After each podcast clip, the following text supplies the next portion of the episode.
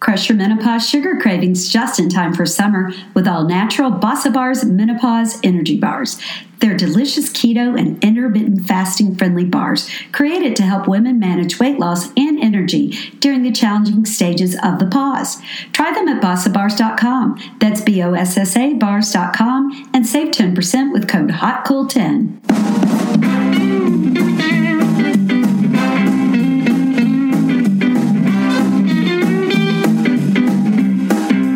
Welcome to Hot Flashes and Cool Topics podcast, the voice for women in midlife and beyond. At Hot Flashes and Cool Topics podcast, we talk about anything and everything to do with midlife. My name is Colleen. My name is Bridget. And today on the show, we have Omi Sade Bernie Scott. And Omi Sade is the creator and host of the Black Girl's Guide to Surviving Menopause. And unfortunately, Bridget was traveling, so she won't be joining me on the interview, but she's with me right now. And I thought it was really important to start with a little background and foundation of information on this topic because I didn't know until I actually started interviewing. I'm going to call her Omi. She's Omisade, but she goes by Omi as well. Until I started interviewing Omi, that I didn't even know a lot of the information about the SWAN study no. or the differences yeah. between Black women and women of color in menopause you know, it's just, it was fascinating. I learned so much from this show. So I wanted to kind of start with saying that language really matters, especially today in our world. But, you know, when you talk about menopause, you don't always think about the language differences. 50 million plus women, women identifying people, and non binary people who are currently going through menopause. And a third of those are women of color. And I think it's really important in on our show that we are aware of the language that we use. And in doing this research, I've discovered that using the term people versus women is a lot more inclusive. Mm-hmm. And that people feel mm-hmm. more included when we are talking about a group of, of people going through menopause. Another thing that I wanted to bring up is that there's um, Omisade is going to reference the SWAN study. And the SWAN study is an active research for women's health across the nation. And they examine the physical, biological, psychological, and social changes during menopause. And what was fascinating to me were some of the findings that I was reading about. Number one, Black women begin menopause on average nine months earlier than white women. Did you know that, Bridget? I did not know that. I did not know that. No, no. Mm-hmm. And also that Black and Hispanic women endure several years longer than other ethnic groups. The symptoms, on average, 10 years, nine months versus six years and five months for non Hispanic white women. Did not know that. Black women yeah. experience irregular bleeding longer. Again, th- things that we should be aware. It's hard enough to get information on menopause in general, but when there are differences in struggles for people, we should be made aware of that. Oprah Daily did a great article in April of this year, referenced Omi as well as a friend of ours, Denise Pines, really talking about the SWAN study and the differences in diversity. The, the article is called For Women of Color, Menopause is Different. And I would refer, we'll have it in the show notes, the link, but I would refer people to it because it really clarifies a lot of the questions Black women are also three times more likely to experience menopausal symptoms because of systemic racism, because of poor access to health care, because of socioeconomic challenges. There are so many things we don't even think There's about. So, and also, uh, people don't, they don't listen to them. I just know Black friends of mine will go to the same physician and be treated differently.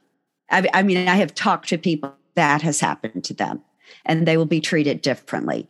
And it, it is, it's, it's really terrible, but you're right, the systemic racism that is involved there.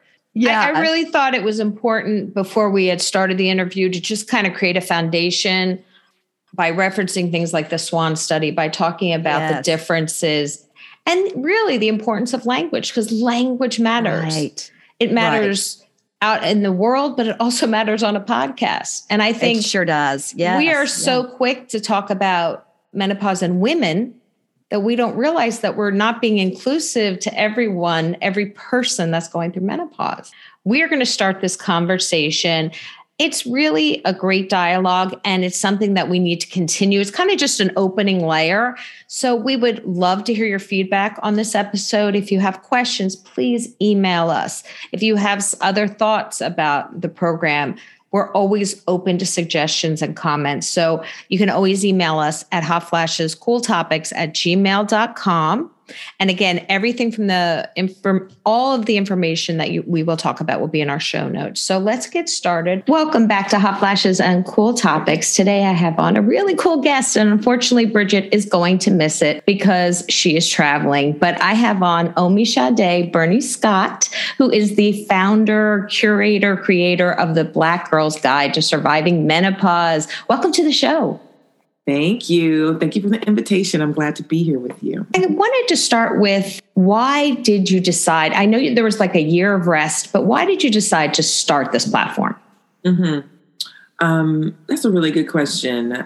I think that during the creative sabbatical that I took from social justice work, because I've been doing social justice and nonprofit work since 1995. Um, I knew that I wanted to sit down, spend time with, listen to, talk to um, Black women, women identified and gender expansive people who are my age or older initially. Like, I really wanted to talk to my peers and I wanted to talk to folk who were older than me, just kind of how they're navigating life. Like, you know, how are you navigating as a menopausal person or a postmenopausal person? Um, what do your relationships look like right now in your life? What does work and creativity look like? Um, what does intimacy and romance or pleasure look like? I just wanted to talk about all the things. And because I really enjoy storytelling and I'm a storyteller um, and understand the power of story, I was thinking these are going to be really rich, potent conversations. I should probably record them or document them in some way or fashion initially thinking like for myself if I want to return to them at some point in my life and use them, or if I want to share them publicly. And so I sat down with a couple of really good friends who are creatives here in Durham, where I live. And they said, you should maybe consider doing a podcast. And I love podcasts. Um, so I was like, this is a really good idea. I think I'll do that. And my producer, Mariah, um, who's one of the folk that I sat down with, actually offered me the name. Um, they said, you should call it the Black Girl's Guide to Surviving Menopause. And I was like, that's a great name. And so, what has happened over the last three years? We are now in season four of the podcast, but what has happened over the last um, three years of figuring out like how we're engaging in this menopausal landscape is that we're really clear clear that the like culture and narrative shift work that we're engaged in has to center the stories of the most marginalized people. Um, because if we don't, then we will kind of replicate as people get older, as people are navigating menopause, the same type of erasure or invisibilization that's really complicated inside of women's health and health equity. And I did not want to to do that. And it also goes against kind of the way that I'm shaped and how my work has been framed over the last however many years. So it became a very easy thing to make sure that we were centering those voices and those stories. Um, and so that's kind of how we ended up deciding on a podcast. And of course, not everybody likes podcasts. You know this, Colleen. So yes, or they can't find them. They don't even know where they exist. You know, it's a it's a it's a, a different group of people. You know, I love NPR. We listen to NPR most days throughout the day in our house, definitely um, in the mornings and the evenings when I would drop my son off at school or pick him up from school. Um, and I also love that audio storytelling that allows you to kind of create your own internal landscape. So you're listening to the story, you're not distracted by what the person looks like or their accessories or trying to, you know, I wonder how old this person is.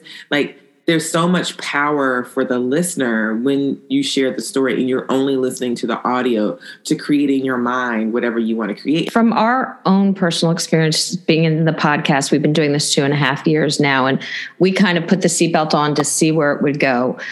we had a similar idea in that we wanted a community that of women, not just in menopause, but midlife, because a lot of women at this stage feel invisible and don't feel seen and heard. So we're always talking about how we have similar situations, similar symptoms, but there is a difference here. And I love that you are talking to part of our demographic that may not feel their voices being heard. Mm-hmm. How how has that evolved through your journey in doing the podcast and the platform? In terms of the voices that I Yes. In yeah. terms of the voices and the responses that you're getting. Well, there's just a part of a demographic um, notwithstanding gender or age that's going mm-hmm. through it. It's different. And so I think it's always curious to me when um, I love this question, and it's always a curiosity to me around how people see people fully in their full personhood. Um, and so, as a person is standing in front of you, I don't make any assumptions around who that person is. I actually invite them to tell me who they are. Right. And so, I think that's really critical when we're thinking about, um, as we're experiencing right now um, in the country and politically, um, people not feeling like they have agency or bodily autonomy over their bodies.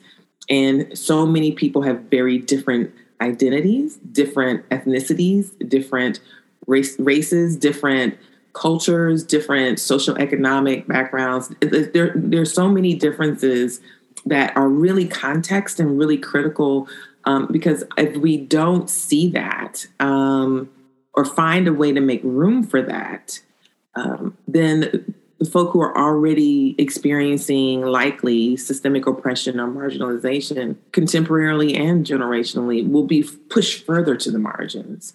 And I didn't want to be complicit in that at all. And so yes, generally speaking, when you know, you and I are similar physiologically because we both, you know, were born women. And so we have similar physical parts, right? Right.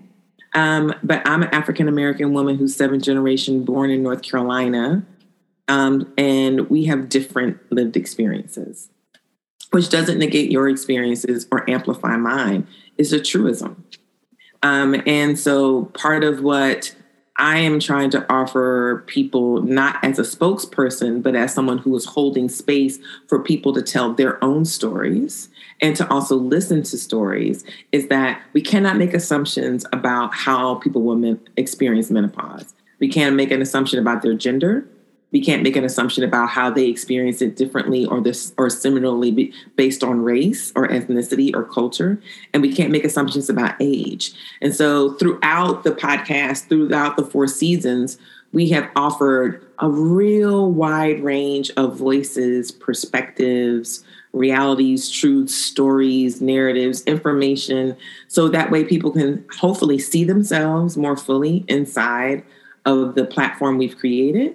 Maybe they don't feel as isolated or alone or scared.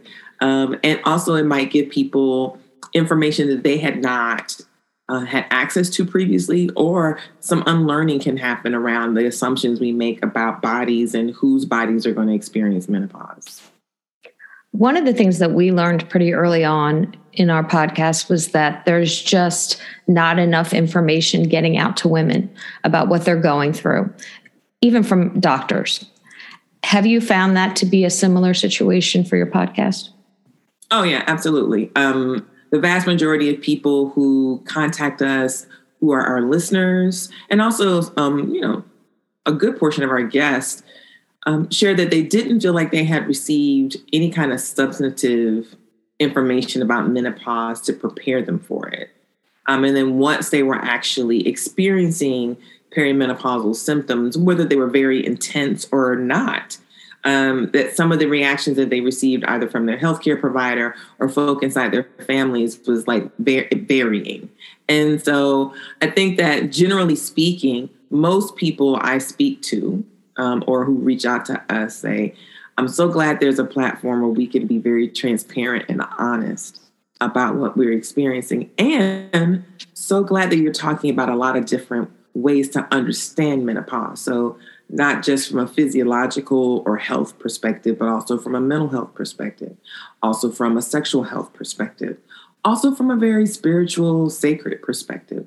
Um, and I also, um, because of the way that I see the world, will add in there um, a social political perspective for people to understand one of the reasons I think that we are not um, seeing people talk about menopause, um, that there's not, in my opinion, intersectional menopause research or policies to protect menopausal people, is because of systemic oppression like patriarchy, misogyny, homophobia, white supremacy.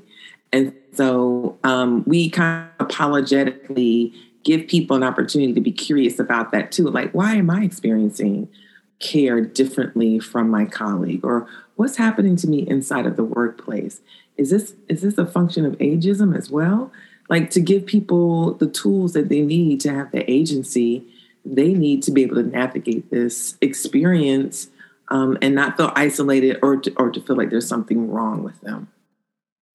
And I, I think, you know, in listening to what you're saying, I agree 100% with with all of it. And I think recently in the last couple weeks, it's just been hit, hit, hit for women, right. one after the other. Right. And how do you I mean, I know for me, I just have such an anger for I have two daughters and I feel like I let I must like somehow let them down that this is what they're entering the next phase of life with and what can we do mm-hmm.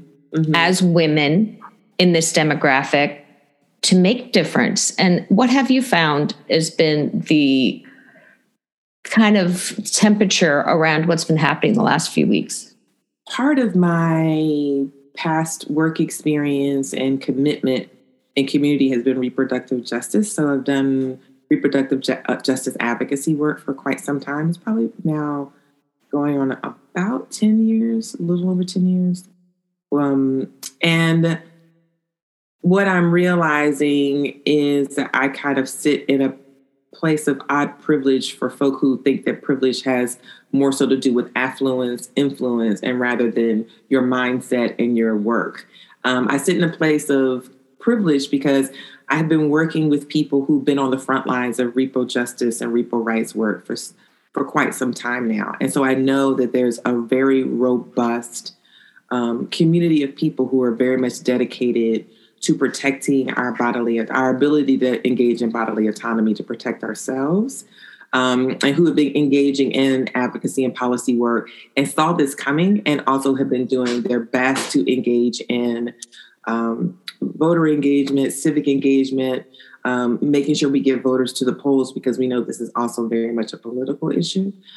And I, I think that part of what my understanding is kind of for the general public. I always think about what would I say to my cousin who doesn't do the work I do, who doesn't under understand the work I do, um, but is certainly going to be impacted by what's happening. Like, how am I going to make sure that they feel like they know um, what exactly is happening and if they want to be activated to support, participate, or now become part of the movement, what's an on ramp for them? And I see that happening more and more where people are wanting to figure out where's my on ramp to this work? Where's my on ramp to understanding? And the first thing I will always say is start at home, start in your own backyard, start in your local community, um, connect with local repro rights and reproductive justice organizations in your local community or in your state. If you don't have the capacity um, and also your political awareness around what's happening isn't quite there yet, you can do a very simple, basic thing is make a financial contribution to these groups who know what to do, right? Um, and then I think it's important to figure out how to volunteer um, I think it's important for people to have the agency and be responsible for their learning. And so, like, how you get connected to these organizations that do, I think, a very beautiful, amazing, robust political education for new people who are coming into movement space to understand the context of what's happening is not a spontaneous event. This has been decades of work right? And so this is part of what political education looks like is to help people understand you are entering into this landscape in this moment, but this moment has a through line that precedes you. And how do we get you up to speed on the through line so you understand the players, you understand the landscape, you understand the ecosystem that we're talking about? And certainly, again, part of what um, I am seeing um, from colleagues and friends who do this work is that we want to make sure that the conversation is very expansive and we want to give people opportunities to figure out how they can activate. And so part of that is making sure that we don't um, make assumptions about what people know or how people want to be.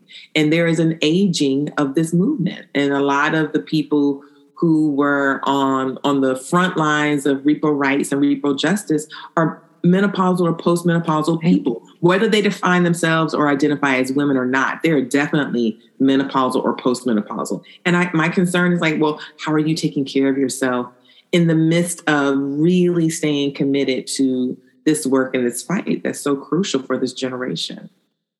And I, I think that lends me to my next question, which is you've been very honest about mental health and your own mental health struggles. I'm very honest about mine on the podcast as well. Mm-hmm.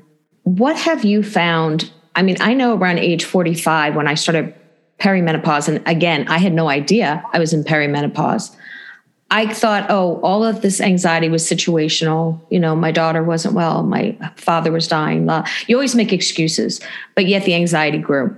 Mm-hmm when you kind of hit that clinical depression stage, what worked for you to get help? Because a lot of women in our demographic, and I think our generation just think we have to just deal with it, suck it up and deal with it. Yeah. So, what worked for you or what helped you? Yeah, it's interesting that you say that. I had um, lunch yesterday with one of my friends who's a, also a mentor, and, and Trudy's probably 18 years older than me. Um, and I said that one of the generational markers of Gen X is that we have to prove our worth tangibly. That, mm-hmm. that society, capitalism, whatever, has, has framed it or raised us up in high school and in college that if you're doing something of worth, prove it. Let me see. Oh, no, and I need to like, can I hold it in my hand? Is it a book? Is it a widget? Is it a toy? Is it like I need to see it physically? And then I'm going to judge for myself whether or not I think what you've done is worthy. And so it's always this kind of like, it was a very pervasive, persistent externalization around worth. Your worth is evidenced by your degree. Your worth is evidenced by whether or not you marry. Your, your work is evidenced whether or not you have children. Your work is evidenced by your position or title inside of whatever industry that you are in. Are you the director? Are you the executive director? Are you the CEO? And if you can't provide societally the evidence, then are you worthy of any kind of care or respect? No, that's what society has said. But I know that's not true. I know that's absolutely not true. You are valuable just because you simply exist. You are valuable exactly. because you are a person, a whole person with lived experiences. And you are valuable and worthy of being respected, affirmed, supported, loved, cared for, cheered on, no matter what. Doesn't matter what you do, it is more about who you are and what you want to be. And I was diagnosed with clinical depression um, in two, 2016, so it was a year before my 50th birthday and I was working so hard um, with a previous employer, and I was traveling all over North Carolina doing work around um, healthy communities, ironically, uh, healthy eating, active living. And I just was kind of shrinking. Like I was not happy. I couldn't figure out what was going on with me. My oldest son had just graduated from college the year before. I had been I had gotten divorced three years before that. My youngest son was in elementary school. I'm traveling, I'm working, and I just felt like I was shrinking, like something inside of me was shrinking. And I physically lost 40 pounds in about six to eight weeks. So I, wow. I had cancer. I was like, okay, I'm done.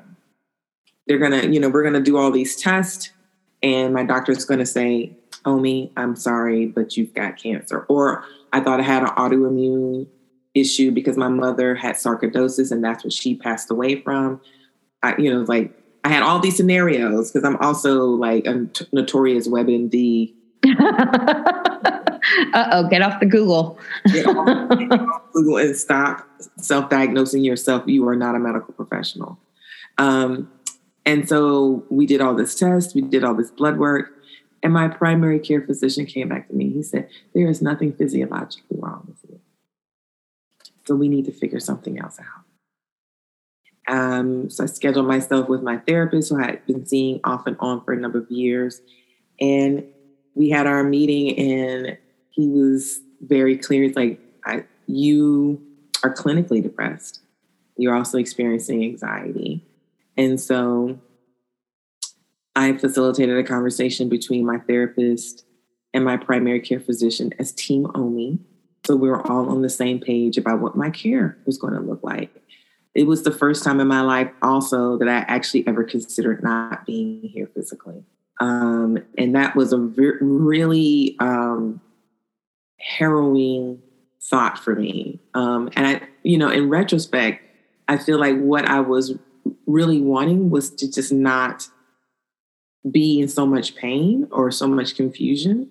It's not that I didn't want to necessarily be gone forever. I just didn't want to be in that moment. Um, mm-hmm. And so I really struggled with being present, really struggled with like trying to figure out a way, like, what am I going to do? How am I going to, how am I going to stay here when I'm so incredibly sad and unhappy and I don't feel good. And it's like, it just felt like a real chore to continue to want to be here. Um, and I have such a beautiful um, collection and circle of friends and spiritual community.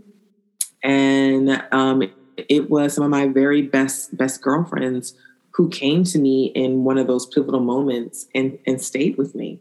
Um, and it was also that was also at the same time when I was going to the doctor and going to the therapist. And I'm grateful for my girlfriends showing up at my house at 10 o'clock at night um, and staying the night with me, um, making sure that I was okay, making sure that my youngest son was okay. And they said they were going to ride with me throughout that journey. And I'm grateful for that. Um, so it was a combination of deep community here, people who know me and see me and love me. And we have a, I, what I consider like a very beautiful reciprocal relationship based on authenticity, not on perfection. And my spiritual community and my, my doctors. Um, and God bless my youngest son. You know, my oldest son, he went to Howard University, so he was living in Washington, D.C. So he wasn't seeing me on a regular basis physically. Right. But my youngest son had a sense that something was wrong. And he was seven years old. And he would follow me around the house.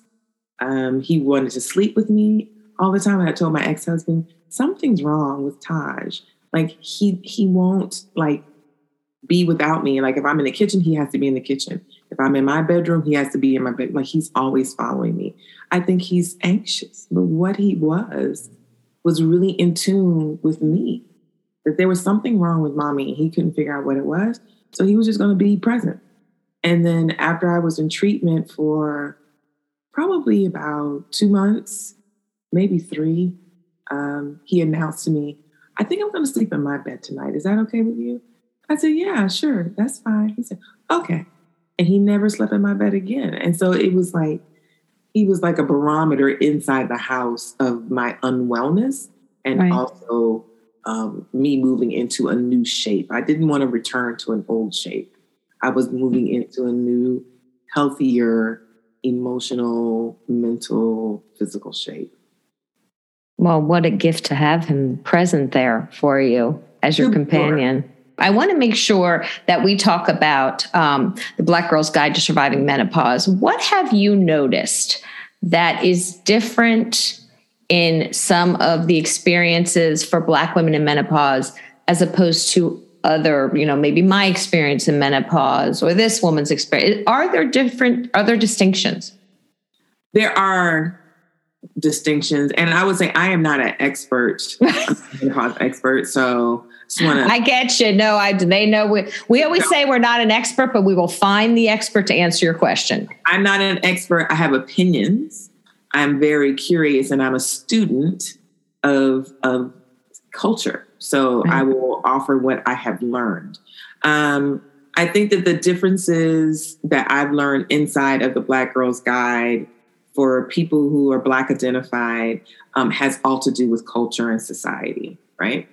And so, you know, you will hear people who will refer to the SWAN study.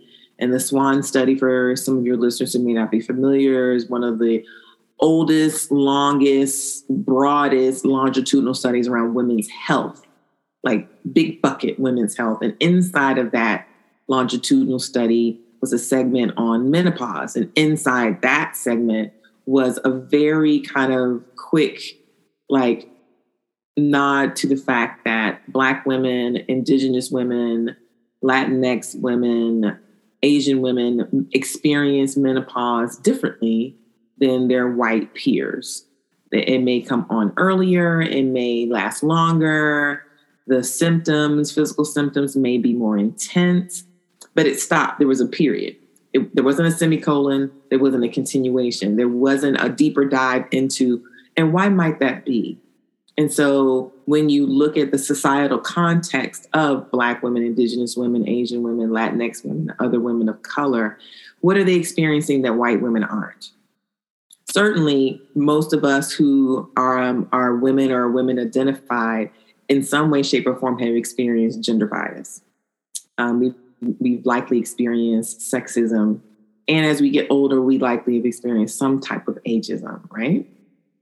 But when you don't share the same racial identity or cultural identity, then what I've experienced as a Black person living in, in the United States or a Black person who lives in the South, we have we have very divergent experiences. They're not just based on an individual experience, because I also feel like that's really important to say. There are individual experiences that happen inside of you inside of your family, inside of your family of origin, inside of your community that are very individualized and specific. And they're also undeniably cultural experiences that we've had in this country as people who are descendants of formerly enslaved people, who then also went through Jim Crow, who also have been like not had bodily autonomy or our bodies protected since our arrival in this country as chattel.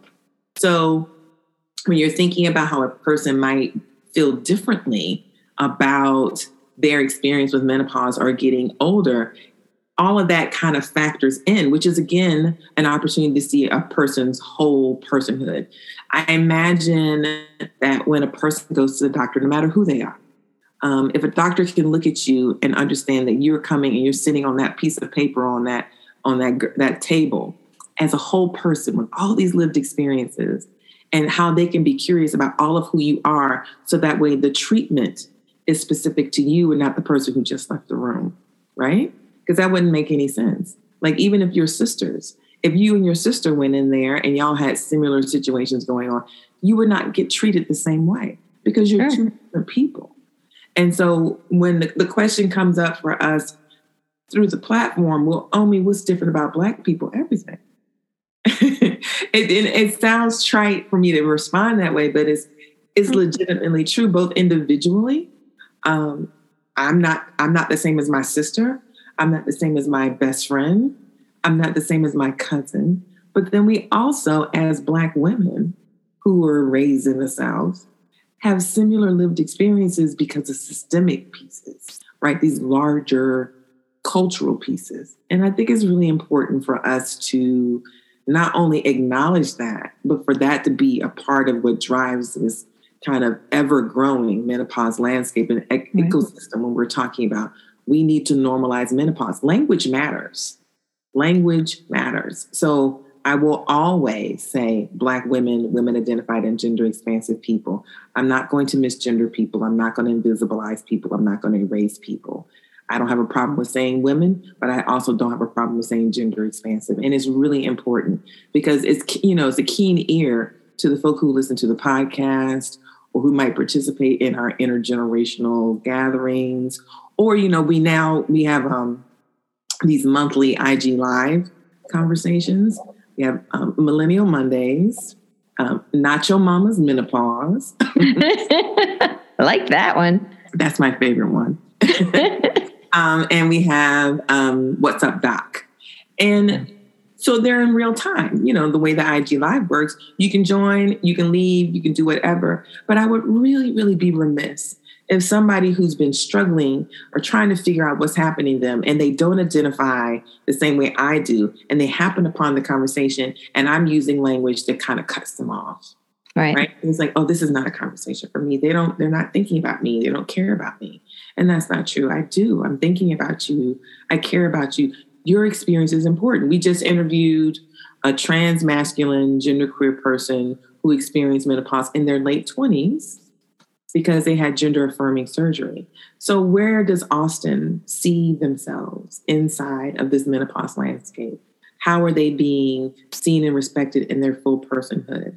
How is their story being elevated as a story that exists inside of all of the stories that are being shared around menopause?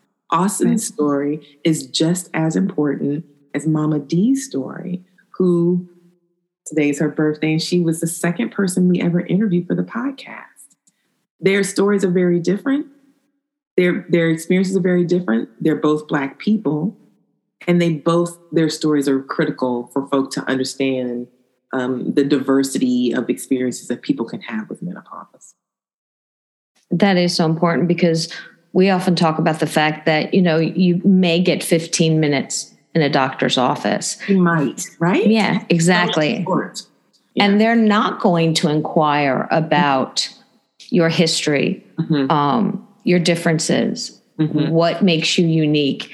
And then on top of that, they're not really educated in school about menopause to begin with. It's terrible. I, you know, so you're working at that deficit to begin with when they walk in the room. Right, right. It's awful. It's like not only do they not get the training while they're in school, but then after they're out of school, I think it's like what less than three percent of OBGYNs mm-hmm. would say that they, in earnest, um, are providing expert support around menopause. You know, one of the things I, I suggest to people because um, I am definitely that girlfriend who will go with you to your doctor's appointment, um, is to simply say to your doctor, especially if it's a new doctor that you haven't established a relationship with, and say, listen, is it possible for us to just talk before you do any kind of examination? Can we talk? Do, do you have enough time to talk to me? And they say, you know, we got back to back patients. I don't actually have that time. So can I schedule a follow up either over the phone or come back in because I need you to like know me. Um, right. is, is, that possible? And if the doctor bristles and says, "Well, I don't know," then that might not be the doctor for you. And I right. people have different types of insurance. You might be uninsured or underinsured, and you might not have a lot of flexibility. But if you do have that flexibility, I really want to strongly encourage people to take that time to say, "I need you to know that." I I interviewed both my primary care physician, my OBGYN, and my therapist. Like when we sat down, I was like, I need to talk to you. And I've been in my OBGYN practice for so long that two of my doctors have retired. So, so I'm on the third doctor inside the practice, Dr. Choi. And I said to her in my appointment last year, I said, listen, do you have any plans of retiring me to retire like five years, 10 years? Can't take any more losing the doctors. and she said, No, it'll be a little while. I said, Can you just give me a heads up? I just need a heads up. And I said the same mm. thing to my mm. therapist. Listen, I know you're getting older. I need you to give me a year so you can also help me find your replacement. And they were like, It's not a problem, Omi. I will give you more than enough notice and I will be happy to help you identify a new therapist. I said, okay, I just, I just, you know, I'm at this age. My next big birthday will be 60. I just, I need you to let me know how long you're going to be rocking with me. right. And, you know, it's great that we feel at this stage of life that we're just going to ask the questions we need to know. Absolutely. 20 years ago, we may not have asked those questions. We wouldn't have. We may not. And, you know, again, there, there's so many reasons why people feel kind of skittish, you know, like the way that we look at doctors as being the experts. So that way we think of them, we deify doctors yeah. Some way. So if a doctor says, this is what you have to do, or you can't do this, or I don't have time to answer a question. And then there are also amazing doctors out there and healthcare providers, you know, nurse practitioners, physician assistants who are so thoughtful um, who do make the time. Right. who are very curious about what's happening with you. I feel infinitely blessed that the doctors I have are infinitely curious about who I am and what's happening with me. And every time I sit down with them, they're always like, "So tell me what's going on. How you doing? How are the boys? How's work? Yeah, all right. What what are, what are you doing that you're really excited about? How are you sleeping? How's your sleep? Right. You know, like, and so it's clear they know me because they know I'm a notoriously insomnia. You know, mm-hmm. I'm always battling that. And so if I have to make that shift with a new doctor, I need them to understand who I am and how I'm made and what's important to me and how I want to be healthy and good to this body that I have for as long as I possibly can, you know? You know, leading from that that statement, I think is a great place to talk about your deck that you started with Kindra mm. because a lot of women don't know the questions to ask. Oh, we don't. Or how to start the conversation with them. They're actually embarrassed to talk about it, or the stigma around menopause is I'm not in menopause yet. So, you guys have actually created a Say More deck. Yes. Can you talk about those? Last year, the team reached out to me and said, We would love to create some merch together. We would love to collaborate with you on some merch. I said, I'm not interested in, in merch because I'm not interested in um, being an influencer, you know, mm-hmm. like in the way that some, I don't know what it is. I'm not interested. Um, I said, but I am interested in collaborating with you and offering a tool or a resource that doesn't currently exist. And they were like, ooh, let's do that. um, so I shared with them when we first launched um, Black Girls Guide in 2019, we hosted four in person intergenerational conversations two in North Carolina, one in Washington, D.C., and one in Kenya. And we created a baker's dozen of a discussion discussion cards that would be used in small group table rounds to help people start the conversation. And they had themes so spirituality, body, love, intimacy, pleasure, death, uh, voice. Um, so all these different themes and the question, and then everybody who was at the table, no matter their age, no matter whether they were menopausal or not, got to answer the question. So we, I was thinking, how could we translate that into a larger, fuller complement of a deck that a person could use as journaling prompts individually, or they could use for conversations with their friends, with their partner, with their spouse, with their wife, with their husband, with their kids, with their colleagues, um, with their doctor.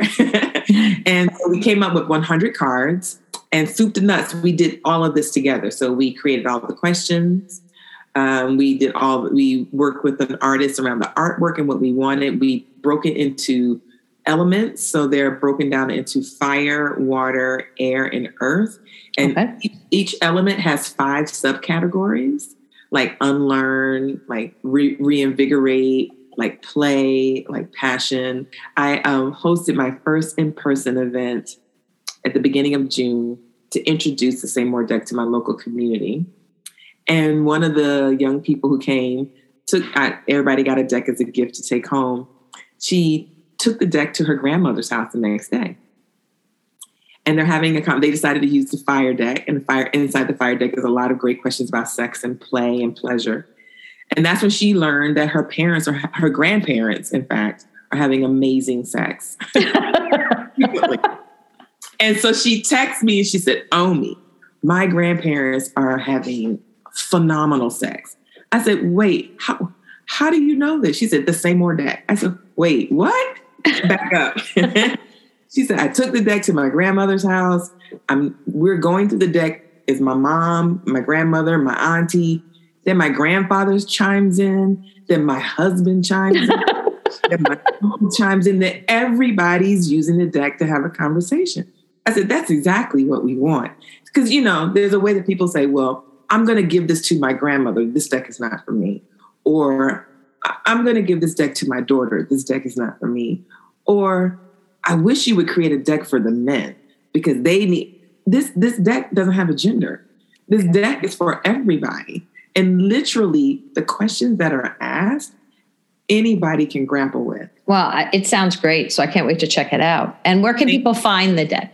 Yes. So you can go to ourkindra.com um, and search, do a search for Say More Deck, or you can go to www.blackgirlsguide to surviving menopause and it'll pop up immediately. There'll be a Say More um, pop up, and you click on that, and you can learn more about my collaborative relationship with Kindra. I did a, a little blog piece on their blog about our partnership. And then you also, there's a click, a button that says buy. And when you click that, it'll take you directly to the Kindra website. Awesome. Well, thank you so much for coming on the show. I think I could probably talk to you for another two hours about all Thank you. Thank you. Mm-hmm. I just, I love learning your story. I love what you're doing, your platform. Uh, it's just, it's wonderful when our community lifts each other up it is. It's important. And it really is. Yeah, thank you so much. Thank you for thank your you. platform as well and you all reaching out to me. I just, it feels like the menopause landscape is really, really growing um, mm-hmm. and in deep, deep, potent ways. And I'm excited to connect with people who are doing the same thing that you said, like creating a larger, broader, more diverse, more intentional community of practice for folk to engage. Well, that was just a fascinating interview. And I, again, hated missing it. I learned so much from Omi. I learned so much from listening to this about the SWAN study. That is incredible. The longitudinal study. I just really learned so much from this interview. And just make sure you check out her podcast because uh, you will learn so much from that podcast. And also check out our YouTube channel, check out our Instagram, follow us, review us, rate us. We have some TikToks out there. Some of them will be, you know, informational, like this TikTok with this on it. But there's also some just fun ones out there, some helpful ones out there. We also have an LTK shop um, that you can follow as well, where there's products that Colleen and I both have tried out that we really like and enjoy, we want to share with you that we find useful to midlifers like us. So be sure to check that out. Have a great week, and we will talk to you next time. Bye. Bye.